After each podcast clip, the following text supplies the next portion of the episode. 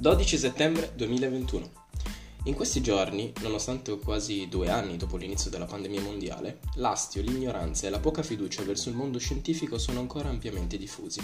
Lo so, è un argomento ritrito, è un argomento per cui gente è stata pestata, per cui alcune persone per essersi messe una mascherina sono state umiliate, insultate, offese in pubblico senza una valida motivazione. Ne parlo perché stavo guardando un video di Fanpage, una testata giornalistica che non leggo spesso, però per alcuni articoli o video apprezzo volentieri il lavoro. Il contesto era una manifestazione in piazza, a Firenze, contro il Green Pass e contro il vaccino. C'erano praticamente questi due fronti. Comunque, secondo voi, sono fuoriuscite un casino di idee, pensieri, commenti, aneddoti e confronti culturali? Assolutamente no. 8 minuti di un tizio con una mascherina che viene insultato, percosso, umiliato, bagnato con della birra, la cui sola presenza ha dovuto richiedere l'intervento della polizia, per paura che qualcuno potesse aggredirlo. Sì, polizia. Peggio della scorta.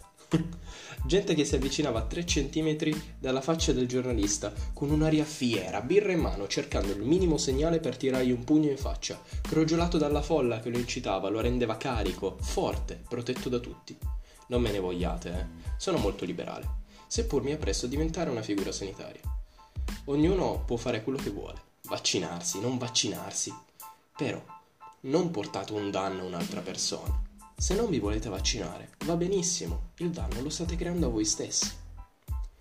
Ma una cosa di cui io veramente provo ribrezzo e che continuo a vedere costantemente è la carenza di rispetto.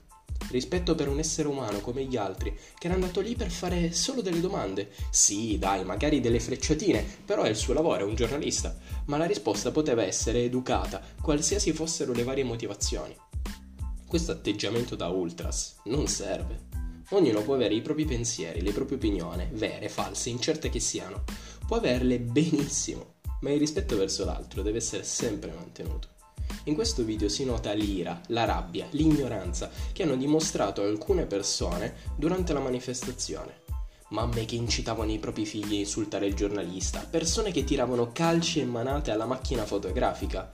E poi c'erano i classici che pensano di essere controllati con il 5G e da Bill Gates. Quelli non mancano mai non sono nessuno per fare la predica, ma i dati veri attestano che il vaccino funziona. Certo, non al 100%, ma esiste qualcosa nella nostra realtà, nel nostro mondo, che funzioni realmente al 100%? Assolutamente no, parlate con degli statisti, dei matematici, chiamate la vostra professoressa dell'epoca, il rischio zero è un'utopia, un paradiso, non esiste.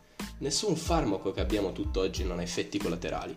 Eppure prendiamo la tachipirina, anche se crea un danno al fegato, prendiamo l'aspirina, anche se crea un danno allo stomaco, fumiamo sigarette, beviamo litri di alcol ogni sabato sera, ci spariamo le peggio droghe in corpo, eppure un vaccino, definito da molti sperimentale, assolutamente no.